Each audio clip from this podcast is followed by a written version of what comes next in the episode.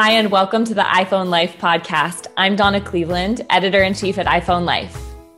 I'm Erin Smith. I'm a future web writer at iPhone Life, and I also am a personal trainer, so we'll be discussing a little bit that involves that area of expertise today as well. Yes, each episode we bring to you the best apps, top tips, and great gear. And I'm so excited to have Erin joining us on the podcast today for the first time. Erin, how long have you been at iPhone Life now? Six months. I've been here about six months at this point, so I'm pretty excited about that.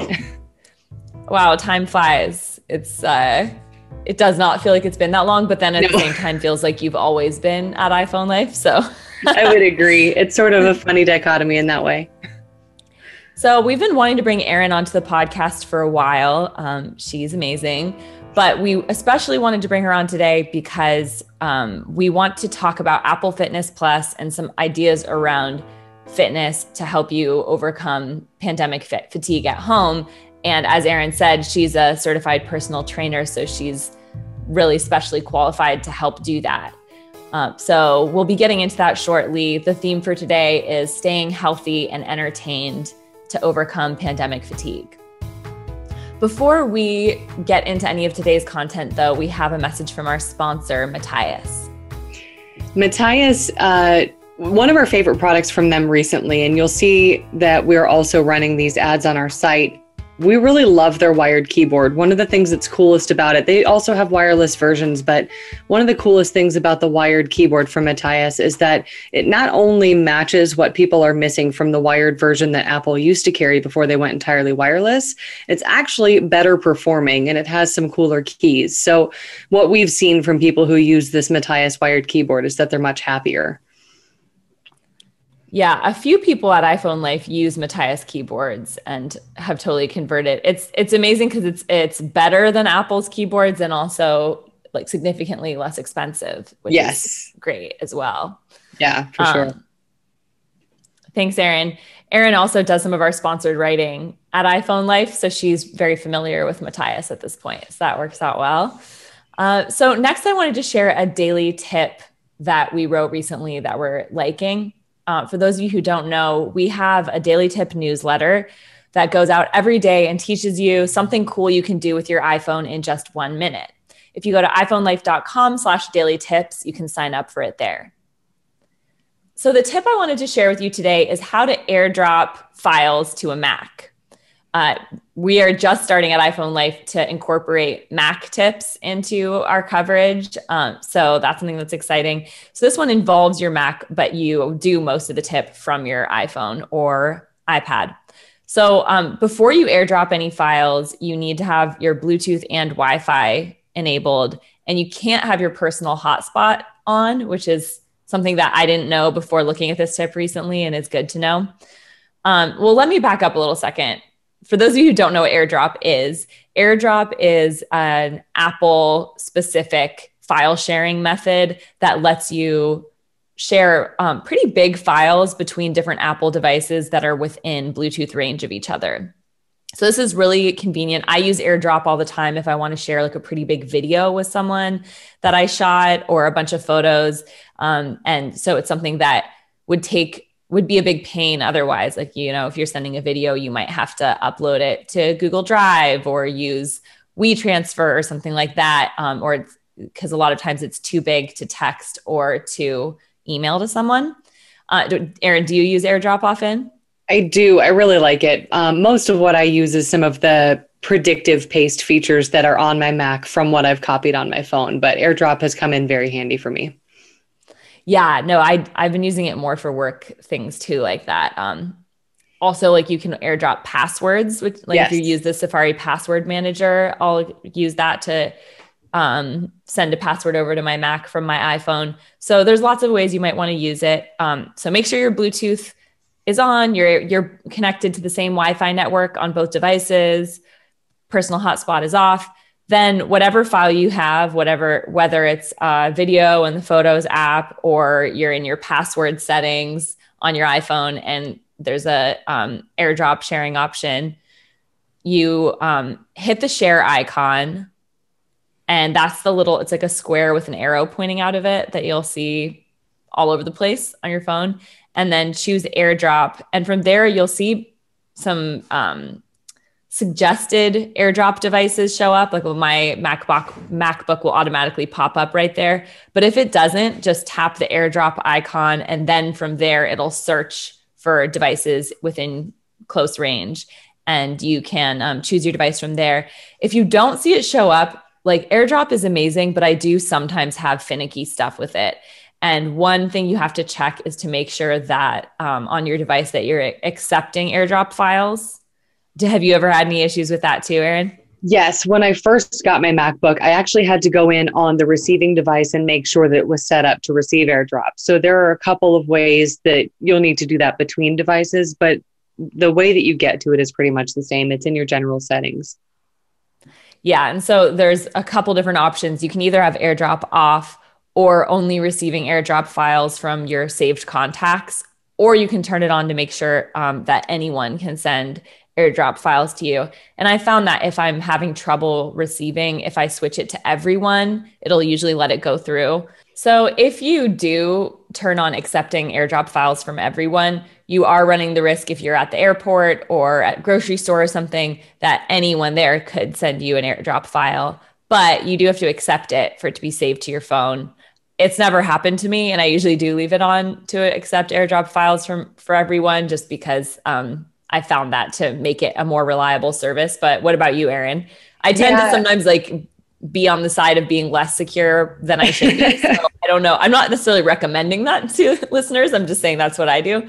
You know, it's funny because I tend to err on the more secure side, but I actually always leave mine on for everyone. And that's because I've watched people try to sneak AirDrop something to me, like my friends, if we're out doing something.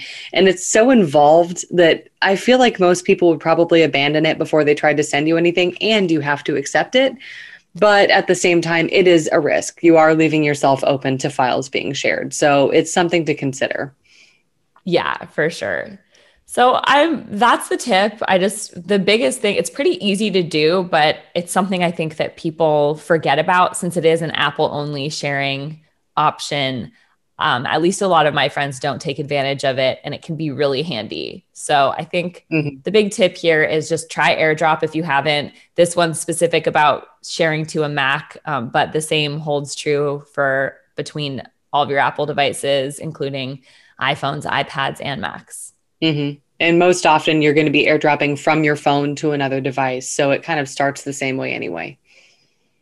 Oh, and then the last thing I forgot to say is if you're sharing to your Mac um, and you're both signed in on the same Apple I D, you'll get something on your on your Mac asking if you want to accept the files, but um, where the files is saved is to your downloads. That's something that's important to remember. Um, so if you go into your downloads folder, that's where you'll find your airdropped files. That's a good so note. I had a hard wondering time. if. Yeah, because you as it's coming in, you can hit open and it'll open it up automatically. But sometimes you miss that. Mm-hmm. And then you might be like, did it happen? Where is it? So check your downloads. That's a good call. All right. Next up, I want to tell you about our premium subscription, which is called iPhone Life Insider. And with this subscription, you really can take your iPhone mastery to the next level, or, or the mastery of all of your Apple devices, really. So um, unlike the daily tip, which just gives you a written tip every day, with Insider, you get a video version of that tip. So you can follow along on your device as the video plays and learn something in one minute every day. And you also get access to a ton of other features, inc- including live online courses with instructors and personal help. Um, where you get video guides throughout the year, including a video guide that comes out right as the new iOS version comes out in the fall. So you can learn all of the new features right away. You also get a digital subscription to iPhone Life magazine, including our full archive of over thirty past issues. And you get our Ask an Editor service, where you can contact us with any tech problems you're specifically having, and one of our experts will help guide you to a solution. Um, and you also get a premium version of this podcast, which doesn't include any of the ads like I'm doing right now, and um, also has premium content just for you. So if for our podcast listeners, we have a special discount. If you go to iPhone Life dot com slash podcast discount, you get um, a percentage off of your annual subscription. So go and check that out now. And we look forward to having you as an insider. Uh, some of our latest content that we're excited about, we have AirPods Guide, an AirPods Guide that tells you all about your AirPods or AirPods Pro, including like lots of tips and tricks that you didn't know. Like the AirPods are very easy to use, but there are a lot of features that um, that you have to know about in order to take advantage of, like yeah. syncing up to pairing two pairs of AirPods to the same device, for instance. Or you can like customize your AirPods Pro to, uh, to have like your own tapping gestures that uh, trigger different actions and things like that. So uh, we've been finding the, the guide to be really helpful. Yeah. One of the coolest things that I actually just learned yesterday from the guide um, was that for an extra accessibility option, you can actually use your AirPods if you don't usually use some sort of like auditory enhancement device, like um, a Uh, um, headphone, a single headphone can be used for it. Or if you have a hearing aid, excuse me, that's the word I was looking for. If you don't normally use a hearing aid or some sort of magnifier, you can use your AirPods for that. You can actually set it up to help magnify the sounds around you, which I thought was really cool in loud environments, or you can use sound filtering, um, or you can just magnify the T V if you're sitting too far away from it. Yeah, I think that's pretty amazing too. I know that um, Hal, our founder, has tested that feature out quite a bit, like setting the t- um, setting his iPhone close to the T V, and it will transfer, pick up the sound, and send it to his AirPods, um, and says that it works like really great. That's a really cool feature. I need to try that out. Yeah. So that. Um, That is my little plug for Insider for the day. If you go to iPhoneLife.com slash podcast discount, you get access to the AirPods guide and all of the other features I was telling you about. We have a new course coming out in March. It's the iPhone Fundamentals course. So once you subscribe, you'll get instant access to that. Um, the start date is March twenty-fourth, and we'll have weekly live online sessions for six weeks in a row, and we'll take you from like learning all the basics of your navigating your iPhone through the photos and camera app, messaging and c- making calls, like all of the main things that you need to know as an iPhone owner. So it's a great time to sign up. I wanted to read out a question that uh, one of our insiders sent us. Or Erin, do you want to read it out for us? Why don't you give it a go and I'll see if okay. I can contribute. Sure. So um, our question is, good day. I intend to do a lot of macro photography in the coming year. In all your discussions, the best way to tackle this is never mentioned. Any suggestions would be appreciated. Um, thanks, David. Hi, David. Thank you for reaching out. So this is one of our experts responding. The best way our team has found to do macro photography on the iPhone is to invest in an attachable external lens. The two brands we've had the best luck with are Olloclip and Moment lenses. An external lens will make a huge difference. So um, one of our one of our resident iPhone photography experts, Rayanne, really swears by the Moment lenses. She's used both Olloclip and Moment, and they both have great options, um, but she has a special love for Moment lenses. I do believe it requires you to also buy a special case from Moment for your iPhone, so it's, it ends up being like a little pricier. But she's gotten some really gorgeous um, flower and bug. She likes taking pictures of bugs. So she's gotten some really gorgeous shots with these lenses. Um, have you seen any of them, Erin? They're I haven't, gorgeous. But I keep hearing tell of them. And I really want to look through her little collection. I'm thinking too, for this blog post, I should have her send me a few. Um, it, we always have our show notes in, that include links to all the products and apps we talk about. Uh, but I can also post some of Rand's photos. So if you go to iPhoneLife.com slash podcast, you can find the um, the show notes for today's episode. So that was a, that's an example of a question that we're asked. A lot of times it's something like technically challenging happening with an iPhone or iPad that we help insiders with, but sometimes it's more just advice. If you're thinking about making a purchase and want our opinion, we're also happy to offer that. Uh, and we, from we have some comments from listeners of this podcast that follow a similar theme. Um, one was was regarding CarPlay, so I just want to read that out to you. Hello out there in iPhone Life land. I'm a huge fan and subscriber of both the mag and digital. Yay, thanks for subscribing. I have a question I'm hoping you can help me with, or at least give me some direction. I have a sweet cherry condition twenty twelve Lexus that actually has only twenty K original miles on it. I love this car that I inherited from my aunt, and given the condition of it, it's obviously not going anywhere soon. My problem is I transitioned from a twenty eighteen Impala that had Apple CarPlay that I absolutely loved. I am an Apple head, as I have a MacBook Pro, iPhone ten, iPad, Apple Watch, and AirPods. You get the point. Apple CarPlay wasn't offered in my year Lexus twenty twelve. So my question is, is there a way for me to have it installed on my vi- on my in my vehicle? Thank you, and help, Anthony. So I love this letter. You can really see what Anthony's personality shining through. Um, but I definitely wanted to respond to this question on air because our C E O, David, had the same exact situation. I mean, he had like a way, way older car. He was driving this Toyota Camry that he'd had for over, I mean, I think it was like fifteen years old or more. Uh, but he had a third-party Pioneer CarPlay system installed in it that worked beautifully. I think he's recently now gotten a, he's gotten a um, Toyota Highlander or something that has Apple CarPlay built in.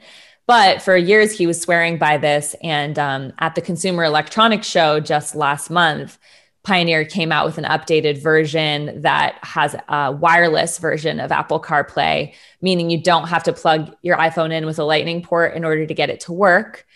The car I have right now does require me to plug in, um, which is not a huge deal, but it definitely would be nicer if I didn't have to do that.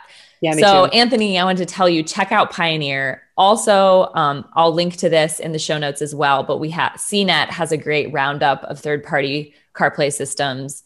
There's um, several companies that make them. And so I'll, I'll include that as well. And you can read reviews and the pros and cons of each.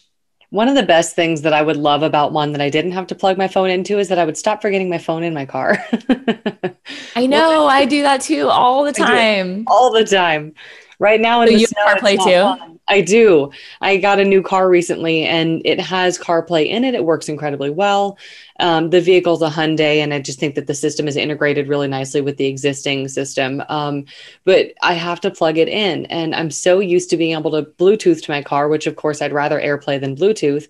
So I plug my phone in instead of leaving it in my purse, and then I forget it almost every time. Can we talk just for a second about CarPlay? Uh, what's your favorite thing about it? Okay. I love CarPlay. My favorite thing about it is, well, actually, I'll start with my least favorite thing because it's also not that bad.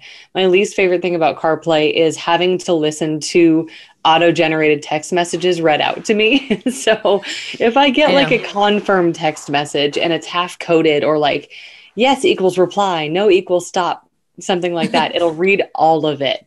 But that's really not that bad. My favorite thing about CarPlay is my ability to navigate. Um, and it feels like it's hands-free. I don't have to be very distracted. Most of what I'm doing, I can do from my um, steering wheel, but if I do need to navigate, it takes a couple of taps and I can do it while I'm stopped, and it's not, it's not hard to do.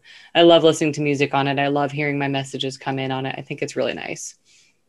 Now, with your messages, does it automatically start reading them as soon as it comes in, or do you need to like go to your messages app and tap on it and then it does it? I get a notification preview. It's a banner preview, kind of like you get on an iPhone, and you can tap on it and it will automatically start reading it out. If you don't tap on it, I have um, a sidebar that I can customize. My most recent apps come up in that little tray. And so my most recent apps generally include music and the messages app. So I'll just tap on the messages, tap on the recipient or sender, and um, it'll read out the most recent message from that list. Okay, cool. Cause I was, I was wondering about that cause mine doesn't also doesn't automatically read it oh. out as soon as it comes in. Um, so I usually just like avoid the messages app because mm-hmm. I completely agree with you that having Siri read out text messages in general, I don't love the experience of that. Yeah. Like you don't get any of the inflection. Um, I mean, Siri's getting better and better, but it just sounds weird. I find it to be still just not great. And I also don't love dictating text messages. So that's how I would respond. So I usually, yeah. I usually just wait and respond once I've stopped driving. Um, and it's been rare that I've, I've used that CarPlay feature, mm-hmm. but for me, I agree. Like being able to, um, navigate and listen to music really easily with CarPlay has been so great. And I think the reason that I'm so sold on CarPlay is just because all the cars that I've had previously either had no software system in it or a really, really terrible one that I hated using. Like yeah. I had the um, Chevy Volt before. And I feel like even having it for a couple of years, I could never find what I was looking for. Mm. And so having the Apple um, interface that I'm so used to, because it's really pretty much the same as your iPhone, is so refreshing. I can always find exactly what I want.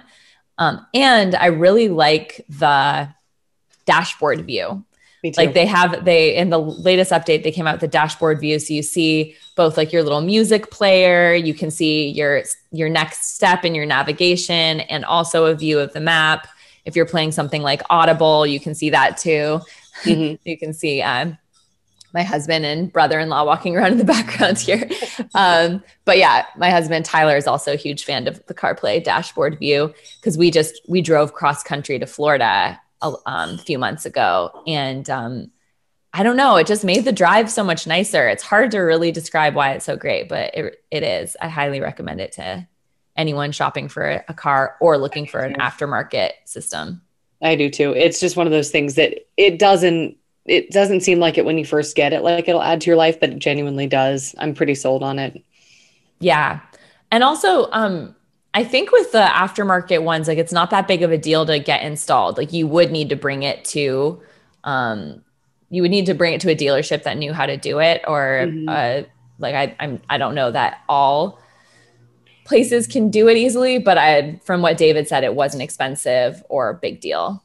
From what I understand, it's not a huge deal. The one thing to keep in mind is that, for instance, I bought my vehicle from a Hyundai dealership and I still have a maintenance plan with them. They most likely would not install if I didn't have CarPlay or a, a system that supported CarPlay in my vehicle. They probably would not make an aftermarket alteration to a vehicle that they ever wanted back, or that I had mm. any kind of maintenance plan with them.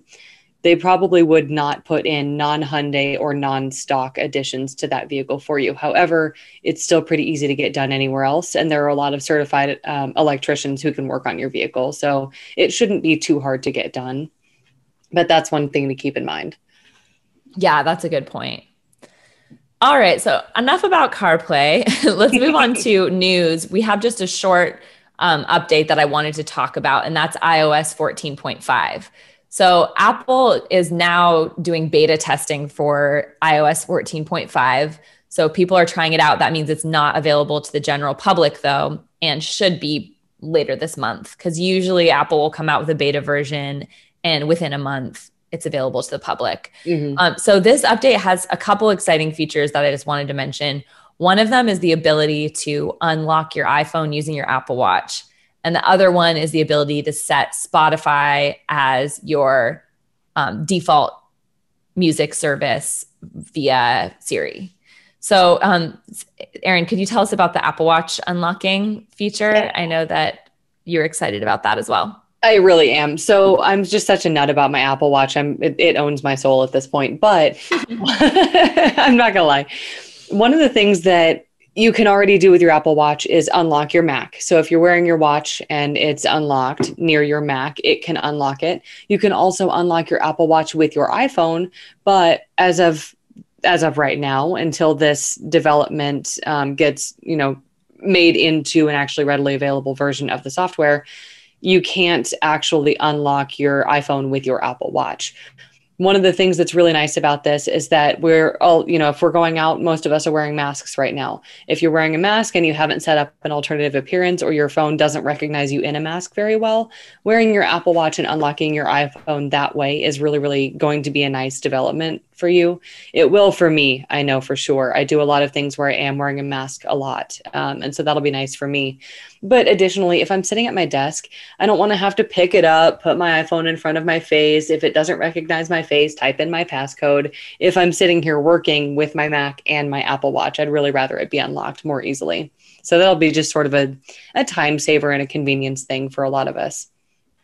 Yeah, I've really been finding, I know a lot of people have been trying to work around um, setting up Face I D so that it will recognize your face even with a mask on. Yeah. But apparently you have to do like a special thing where you um, register your face with like only half the mask on. It's just like, annoying and I don't don't think works very well. I've just been not doing that and using my passcode anytime I'm trying to unlock my phone in public. Me too. Um, so this will be very welcome because it is, it's, you know, it's only a few seconds, but we've gotten spoiled. And so entering, and I have a longer passcode for security. I guess I'm not completely irresponsible security wise. um, so it'll just be nice to not have to deal with that. I have a shorter passcode, but it's those four numbers, man. Those are a pain. So the other feature that there's been like whispers of with i O S fourteen point five is that you can set Siri, you can set um, Spotify as your default music service when using Siri. So now um, they're like, this one's a little bit less clear exactly how it's going to work. The article I read on The Verge said for their beta testing that they were um, they were able to, the first time they tried to play a mu- song from Spotify, a little setting popped up that let them choose Spotify as their default. And then from then on, anytime they just asked Siri to play music, it would automatically play from Spotify. Um, whereas other people said you still need to use the, like, say, play this from Spotify every time you do it, which doesn't sound as cool to me. It's yeah. not as, you know, like it would be nice just to set it as your default and then not have to think about that when you're asking yeah. for music. So we'll have to wait and see how that ends up being once we get our, our hands on it. But these are both, I think, significant updates. A lot of times Apple's more incremental updates, it's just um, still important, but like behind the hood security stuff that you're not going to notice any differences with. But these mm-hmm. ones, I think, definitely will make a difference in um, quality of life. Yeah, definitely. If they are as convenient as it seems like they're going to be. Yeah. And if you own an Apple Watch, which also now holds true for the next segment of our podcast. We're getting into our main theme, which is talking about staying healthy and uh, entertained as the pandemic wears on and we're all battling pandemic fatigue. So we're going to talk about Apple Fitness Plus, which is Apple's new um, fitness subscription service only for Apple Watch users. So for those of you listening who don't have an Apple Watch, you are free to skip over this section, or maybe you want to listen to see whether you think it's it might um, convince you to get an Apple Watch. So we're going to talk a little bit about that. I've already given my first impressions of Apple Fitness Plus, but um, Erin, as a certified personal trainer, has a lot of good insights about, for instance, how to scale workouts with Apple Fitness Plus and just some tips for getting the most out of it.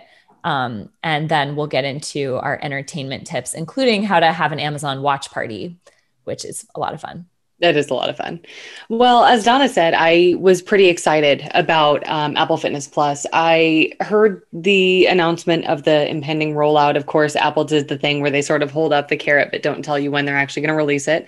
So I sat there sitting on my hands excited for it for a little while. And then when I finally heard it was getting released, my coworkers had to listen to me babble about it a lot because I was so excited. Um, I, when I first got my hands on it, was a little confused about whether I liked it or not, I'll fully admit. And that's because the interface seemed so simple that I couldn't tell what it was adding to my life other than access to workouts. Um, But that said, it only took me five minutes of playing around on it to keep going, oh, oh, cool. Oh, I really like this. Oh, this is going to be fun. Um, I spent a lot of time researching the trainers, and what I have seen from them is thoroughly impressive. I mean, I, I went in with a little bit of skepticism, wondering if Apple had really done a good job of providing trainers to suit all, all fitness needs and all personality needs, and they've done an amazing job. Um, you get a free trial of Apple Fitness Plus if you own an Apple Watch. If you own an Apple Watch Series three or later, and it is one that you purchased before September fifteenth, I believe the date was, you get a free one-month trial. If you purchased an Apple Watch after, on or after September fifteenth, you get a free three-month trial. Certain vendors, we heard um, from some contributing commenters last time we talked about this, that Best Buy offers you a little bit of an extension on that free trial. So if you're going to buy from a vendor and you're interested in extending a free trial, you might try going for Best Buy if you're going to buy your Apple Watch there. Otherwise, you'll be able to take advantage of the, the free three-month trial. And that happens automatically when you actually log into your fitness app. Nice. And so I feel like um, I just want to address a couple of our most common questions from the workshop Erin and I did last week. um, for our insider subscribers. And so a lot of people were confused, first of all, like, where is this Fitness Plus service? And also, um, like, what devices do you need to make it work? We already just said, like, you do need an whoops, you do need an Apple Watch in order to be able to use Apple Fitness Plus, and you need an iPhone because, you know, the Apple Watch is not a standalone device. It has to be used with an iPhone anyways. Um, so you need to have an, uh, an Apple Watch paired to an iPhone in order for this service to even show up as an option on your iPhone, um, or on any of your other devices that are logged into the same Apple I D. So um, you need an iPhone Series three or later and an iPhone six S or later. Um, it needs to be paired. And then you can also use Apple Fitness Plus on an Apple T V or an iPad, but you don't need those in order for it to work. Mm-hmm. Uh, and then once, so once you've paired an Apple Watch to an iPhone, if you open the Fitness app on your iPhone, you will see a tab in the middle that now says Fitness Plus. And mm-hmm. that's where, if you go there, it'll like automatically prompt you like to go through the steps to get the service or start your free t- trial. Yeah. And so, like, as Donna said, that was something that confused a lot of people because people are used to it being called activity. The app used to be called activity, but the most recent, and this is another important note, you do need to make sure that both your watch and your iPhone are up to date on their software updates. That's really important because certain rollouts and certain pending updates to the software are going to make your life a lot easier and also will make it easier to recognize how to get into the app itself. But the Fitness app looks like your three activity rings on a black background. That's how you'll open it on your iPhone. It's not in the Watch app, it's on the Fitness app. And then it's a little center tab to get to Fitness Plus. And if for some reason it's not on your iPhone, just go to the App Store and uh, search for Fitness and reinstall it on your device, because some people have had that issue as well. Um, so the pricing for Fitness Plus, it's nine ninety-nine a month once you're done with your free trial, or you can pay eighty dollars a year. Um, the other thing, and that little tip that I wanted to share, was that um, you can get it with an Apple One Premier subscription. And Apple One is Apple's new like bundled service plan. It's uh, twenty-nine ninety-five for this Premier option. It's basic Apple One subscription, does not include Fitness Plus or News Plus. Those are the ones that are not included. So you want to get the pr- the Premier version if you want to get Fitness Plus with it. And it's really amazing because it also includes like up to two terabytes of iCloud storage. And this yeah. is something you can share with five family members. So I'm in a family sharing group with my whole family, and um, twenty-nine ninety-five a month for that with Fitness Plus, our iCloud storage, and Apple Music all included in that is actually a really good deal. It is. And I really, I'm not sure how I could potentially fill up two terabytes of storage. I'm sure there's a way, but that's a lot of storage. It's a lot of storage. Yeah. So that's the, that's the basics on pricing. Um, Erin, is there anything else you wanted to share about Fitness Plus? Like what, like, do you think people should, tr- like, do you think it's worth paying for? Do you think it's worth getting an Apple Watch for? Um, I, I love those questions. And I actually have had my friends asking me those questions ever since they, they realized that I've been working for iPhone Life and doing these types of, rev- of reviews. Um, yes. And yes, honestly, if I'm a hundred percent honest about it, I see this being useful going forward, even in a non-pandemic world, but especially in a world where we need access to easy and versatile ways to move and to get ourselves focused on something fitness related and other than our day-to-day lives. I find this incredibly important. I do not find the ten dollars a month cost prohibitive at all based on what you're getting. That said, it could be for some users. Some people could decide that the nine ninety-nine a month is not worth it. However, if everyone's going in on, like you said, the Apple One is at the Premier tier plan, if everyone decides to go in on a plan like that and you're sharing something with family members, it becomes a lot more affordable. You're looking at thirty dollars a month for all of these assets and subscriptions instead of ten dollars a month just for the Apple One, or the, excuse me, Fitness Plus. I think that it's probably going to be worth it for a lot of people, especially as many people had to put things like seeing their personal trainer on hold if they did use a personal trainer. Um, if they didn't use a personal trainer, a lot of people subscribed to gyms or um, yeah, at least did punch passes at gyms pretty regularly. Most gyms that I know of have a punch pass of around five to seven dollars a day. So that's one or two punch passes or single visits to a gym that, you know, you can use Apple Fitness Plus in, instead of, which I think is really cool. As to whether it's worth getting an Apple Watch, that's one with a little bit more depth to it, because one of my biggest criticisms of Apple Fitness Plus is that you have to have an Apple Watch. I think that they should probably have made this a system that's a little bit more readily available to all Apple users. Not every Apple user has an Apple Watch. Many iPhone users also use P Cs and vice versa. So I think in future, I'd love to see Apple make this a little bit more accessible, for instance, to family members of people who have an Apple Watch, um, who can still use it because one user has an Apple Watch. And that said, you can bring in family members to do a workout with you, but it's not quite the same. You have to have the Apple Watch in order to truly do and track the workout. Um, I think it's worth getting an Apple Watch. As I've said before, I'm totally in love with my Apple Watch, a little bit too much probably. I use it for a lot of things, and it's just made my life a lot easier.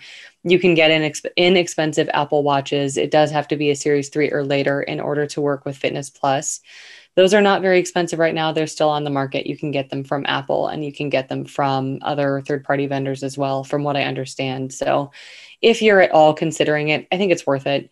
If it's not something you ever thought was in your future, maybe look into it and see if it's something that fits with your lifestyle. If it's not, maybe this isn't for you, and that's okay. Now, another question that we got a lot from people was just um, how scalable are the workouts with Apple, Apple Fitness Plus? And you already touched on this, but I wanted to talk a little bit about, like, how can you tell when looking through the Apple Fitness Plus app which which um, workouts are going to be easier, and also which ones will and will not require um, equipment. Separate equipment.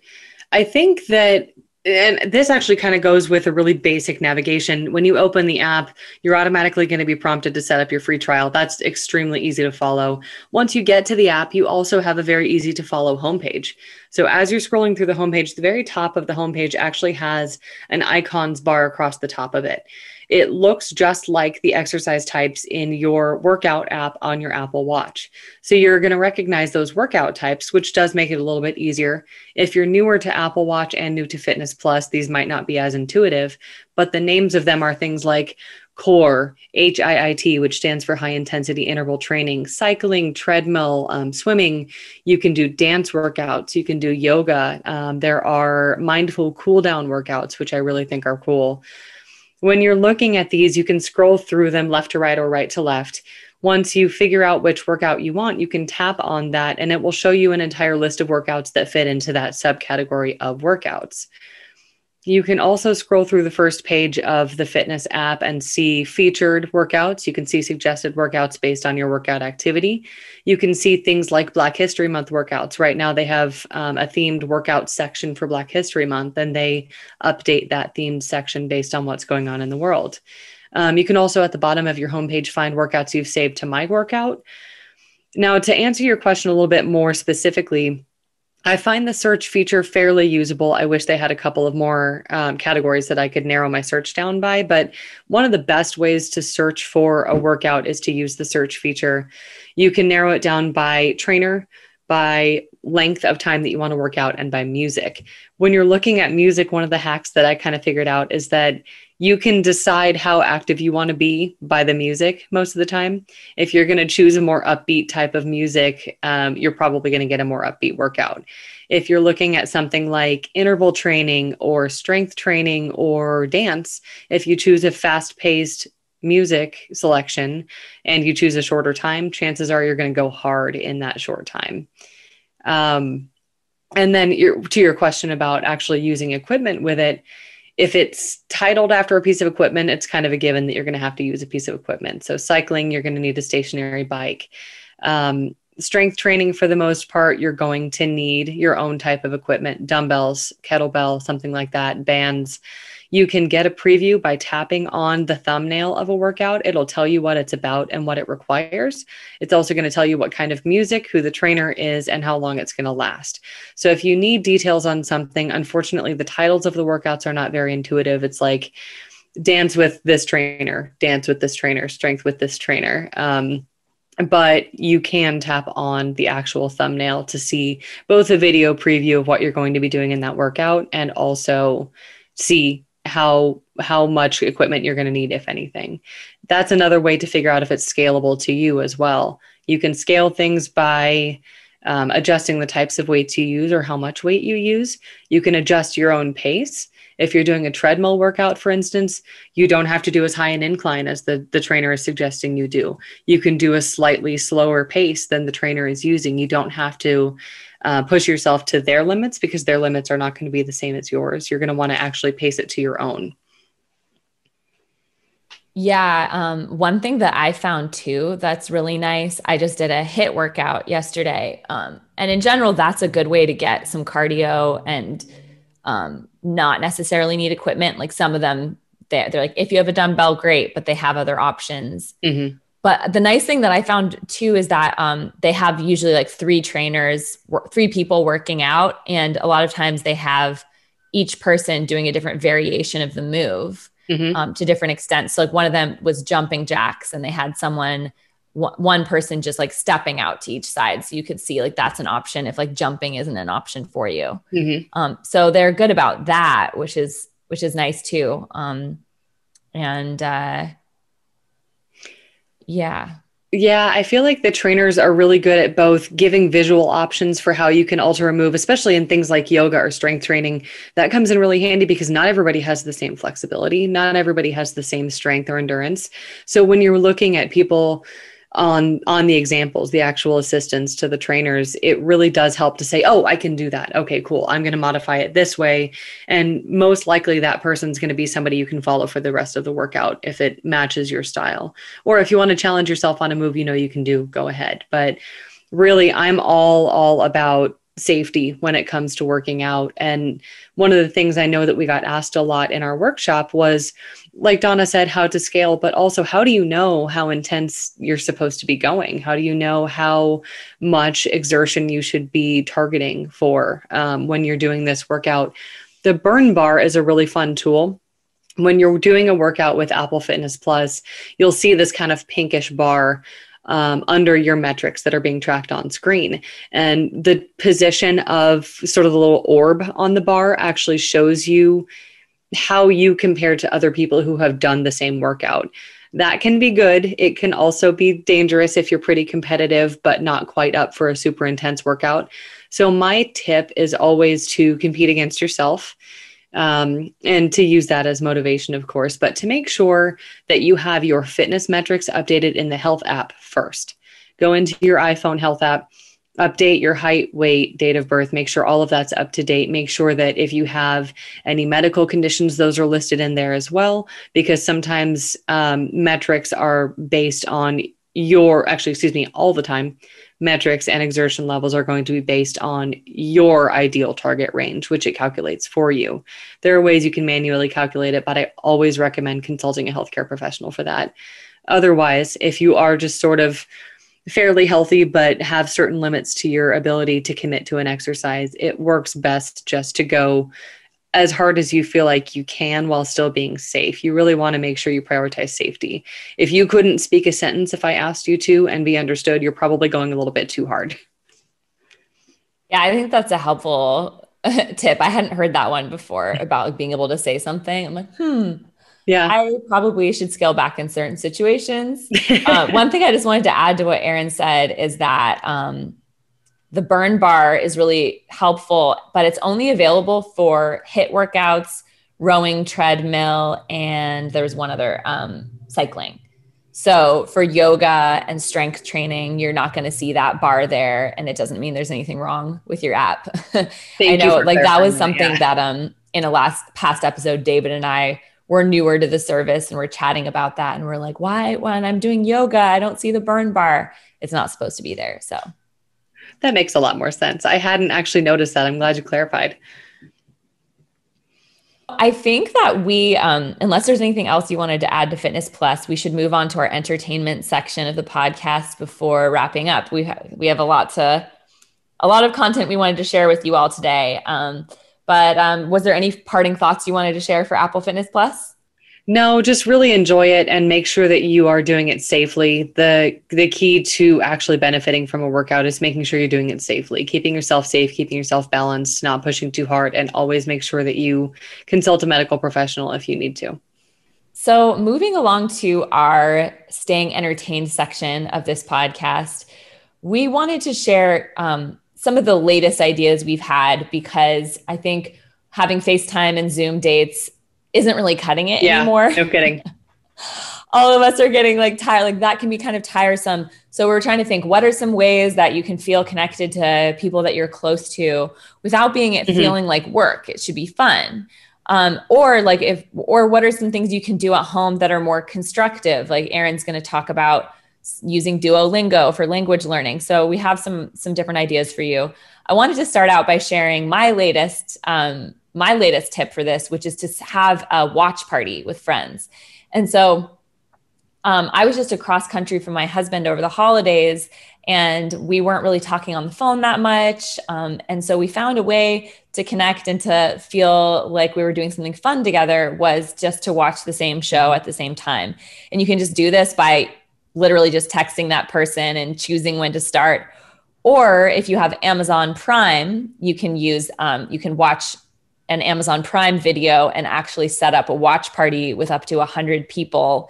And that way you can have, there's like a chat box for all the people involved, and you're exactly synced up and watching the show at the same time. So you're not, you're sure not to be like a few seconds ahead and spoil something yeah. for the other person. So if you go um, open up Amazon Prime, either you can do it on your Apple T V or you can do it through your web browser or something. There's a little like party icon Uh, when you go to a movie or T V show in Amazon, assuming you're a Prime member. And if you click on that, you can enter in your name and invite people and send special people like a special link.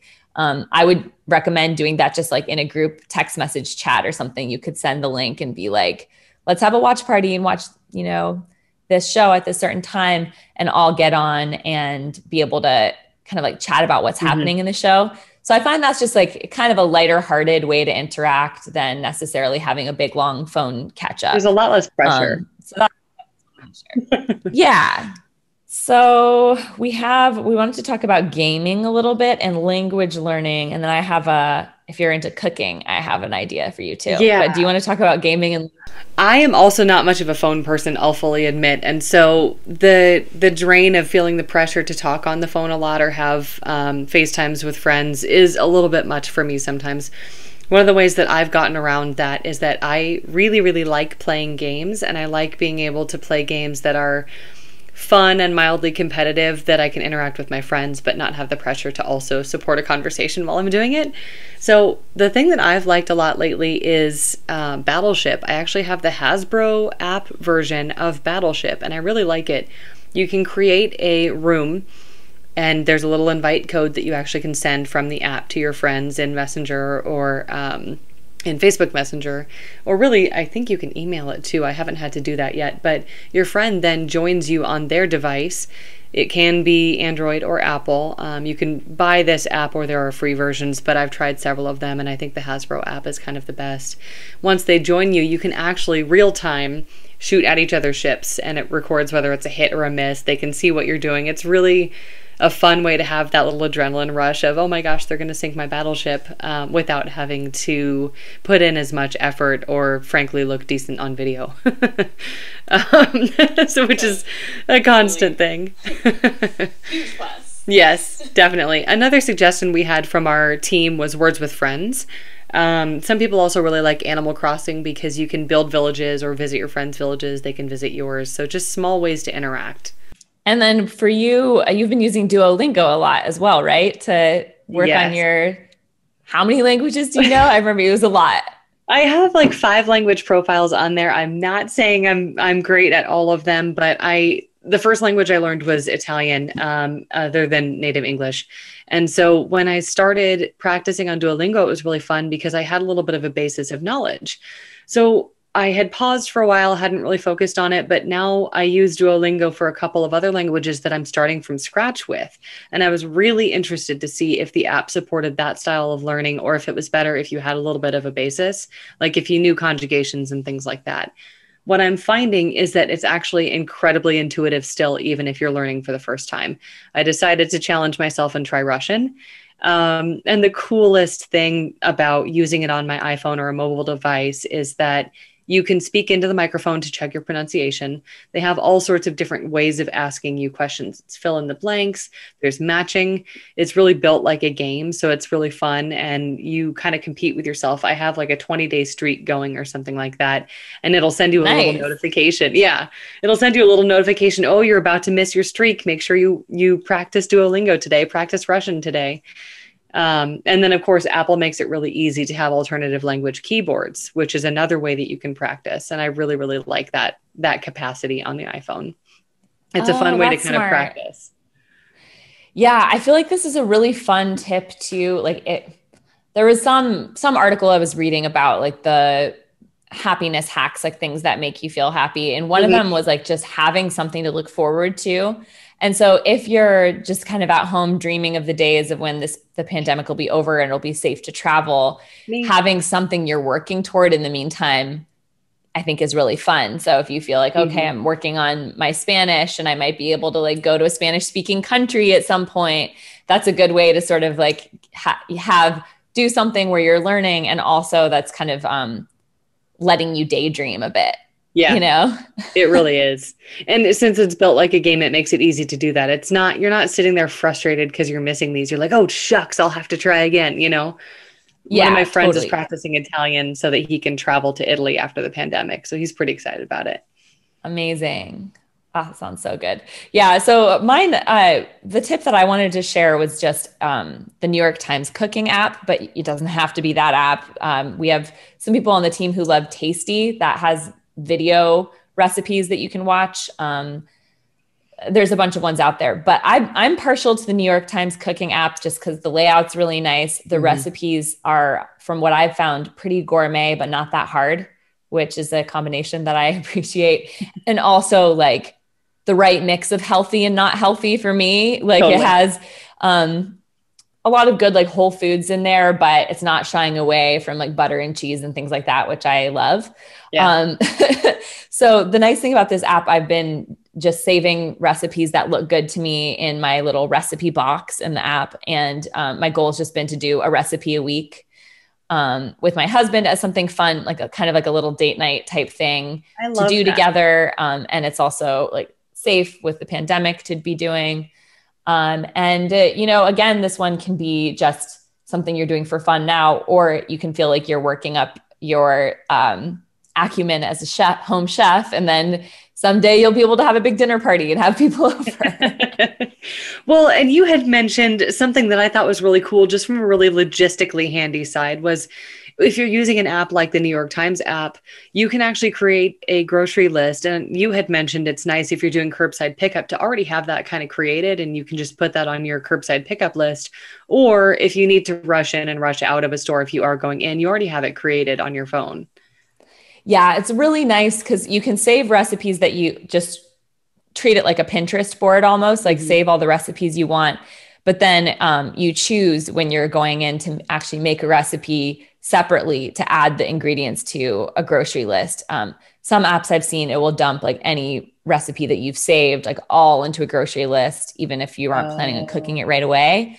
Yeah. So it's nice to be able to Uh, control that separately. And like, like you said, it, you can then use that to order your groceries online really easily for curbside pickup. Or if you're deciding to make a grocery run, make it a, you know, quick and efficient grocery run. That's so it's nice. And New York Times cooking, by the way, it's not free. It has a twenty-one day free trial, and then it's four ninety-nine a month. Um, so I'm trying it out for a little while. I don't know how long I'll want to continue doing the paid service, but it's still pretty reasonably priced. Mm. Yeah. And it does help you, like you said, have goals to work toward. Um, we, that's sort of been a running theme, and also kind of the theme of the next app that we were going to share, or app suggestion that we were going to share, with regard to geocaching. Oh um, yeah. I forgot about geocaching. Do you want to I, talk about that? I'd love to. And I think my favorite thing about geocaching is this is so nostalgic for me. My grandfather and I used to take our family, my siblings, up these mountains in Colorado with an old handheld G P S unit, roughing it. You know, he was really into making sure we actually knew how to do this stuff. And now I can just look on my phone. Um, so what's really cool about geocaching apps is that it's sort of like a worldwide treasure hunt. You have little boxes hidden probably all around you, especially if you're in a city. You'll be surprised how many hidden locations there are for these. when you're looking at the, a geocaching app, and there are a lot of apps, um, but when you're looking at a geocaching app, you can see these hidden locations. And what happens is when you use the G P S to find them, once you get to them, it's pretty pandemic safe as long as you sanitize your hands afterward. You know, you, it's an activity you can do by yourself. You open it, and often what happens is that you sign a little mini guest book, or you leave a little gift inside there, like a little, we used to leave McDonald's toys just for fun. Um, just to sort of show you'd been there and contribute to the little treasure box that you see when you find the box at the end of the rainbow. Um, but what I really love about geocaching is that there are so many apps to do it. It's worldwide. You can do it absolutely anywhere, whether there are a few around you or many around you. And you can create your own geocache with most apps. So if you want to start one and get a community going in your area, you absolutely can, even in a time when we can't be face-to-face with people. So it's just another way to incorporate interaction without direct social interaction that kind of breaks those distancing rules. I love this. I, my dad's been telling me about geocaching for a long time, and I haven't tried it personally. So it's fun to hear more about it, and makes me want to give it a shot at some point. It's totally um, fun. And I wanted to turn over to our readers for our question of the week to ask you what, um, how are you using your Apple devices to overcome pandemic fatigue? We would love to hear your inspiration for us that we can share with other listeners in our next episode. So email at podcast at iphone life dot com and let us know what you're doing and why. And we'll be looking forward to getting that. And um, this wraps up our one hundred fifty-third episode of the iPhone Life podcast, and our first podcast episode featuring Erin Smith. So thanks so much for joining today, Erin. It was so fun to have you on the show. It was really nice to be here. Thank you for having me, and thank you all for listening. And please don't forget to go and leave a review of the iPhone Life podcast on Apple Podcasts if you haven't already. It helps other people like you find our find iPhone Life and join the iPhone Life community. Thanks, everyone.